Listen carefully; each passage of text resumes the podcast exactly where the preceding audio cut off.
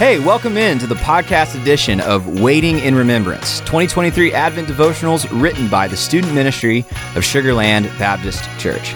If you'd like to read along with today's devotional, you can find a link to the PDF version in the description of this episode. Thanks so much for listening, and I really hope the next few minutes are helpful for you on your faith journey during this Advent season.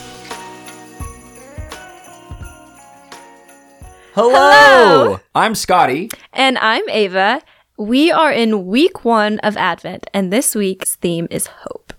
Today is Sunday, December 3rd, and today's devotional was written by Miriam Billing, who is one of the student ministry associates here at Sugarland Baptist Church. Today's scripture is Luke 2 22 through 35, and it says, Now there was a man in Jerusalem called Simeon, who was righteous and devout. He was waiting for the consolation of Israel, and the Holy Spirit was on him.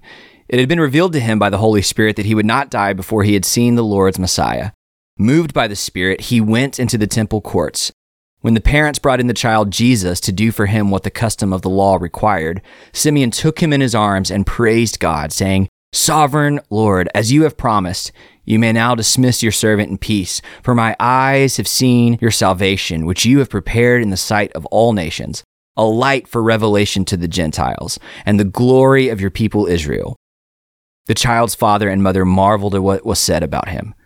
Then Simeon blessed them and said to Mary, his mother, This child is destined to cause the falling and rising of many in Israel, and to be a sign that will be spoken against, so that the thoughts of many hearts will be revealed, and a sword will pierce your own soul too. Today's title of the devotional is My Eyes Have Seen Your Salvation. Has God ever asked you to wait for something that seemed impossible? Simeon received a promise through the Holy Spirit that he would not die before he had seen the Lord's Messiah.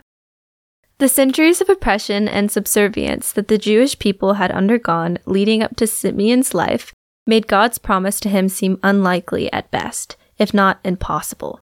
Yet in faith, Simeon trusted that God would keep his promise. He believed against his doubt in God's divine plan, and that however unlikely his own inclusion in that plan seemed, that God would bring about in his timing the fulfillment of this promise. God's timing. That is an easy label to slap onto a problematic situation or season of waiting. But for us and our finite understanding, subjects of time, it is certainly not an easy reality to grapple with. When God says something will happen soon, that doesn't mean it will come to pass by our conception of soon. Months, years, or even our lifetime may pass without us ever understanding what God is doing in our lives and in our world. The questions begin to arise. Why did God ask me to do that? Why am I a faithful follower of Christ who is doing my best to walk in line with the Spirit, finding myself in a place that seems stagnant? Like what I'm doing is futile and insignificant, or even harmful to those around me, instead of being glorifying to God. How is this life I'm living a life of faithfulness? I see no fruit. I do not see evidence of God working in my life. These questions are ones I and the people I'm closest to have asked. They're not easy questions, but they're well worth wrestling with. Questions like these that make the story of Simeon meaningful to me because they're the questions that I believe he shared with me. So when I read the story and I'm reminded of God's faithfulness, I have hope. What a special privilege Simeon had to be so connected with the Spirit. And yet, for many, many years, Simeon saw no fulfillment of his promise that he was sure he'd heard. I imagine there were days when he doubted and questioned, days when he came to God and asked why there was no answer. And especially as more of his life passed him by, he wondered whether there would ever be an answer. Matthew includes the detail of Simeon being an old man in this story. This fulfilled promise was a long time coming, but it came. Jesus came. What a beautiful story of hope, of a hope fulfilled in time.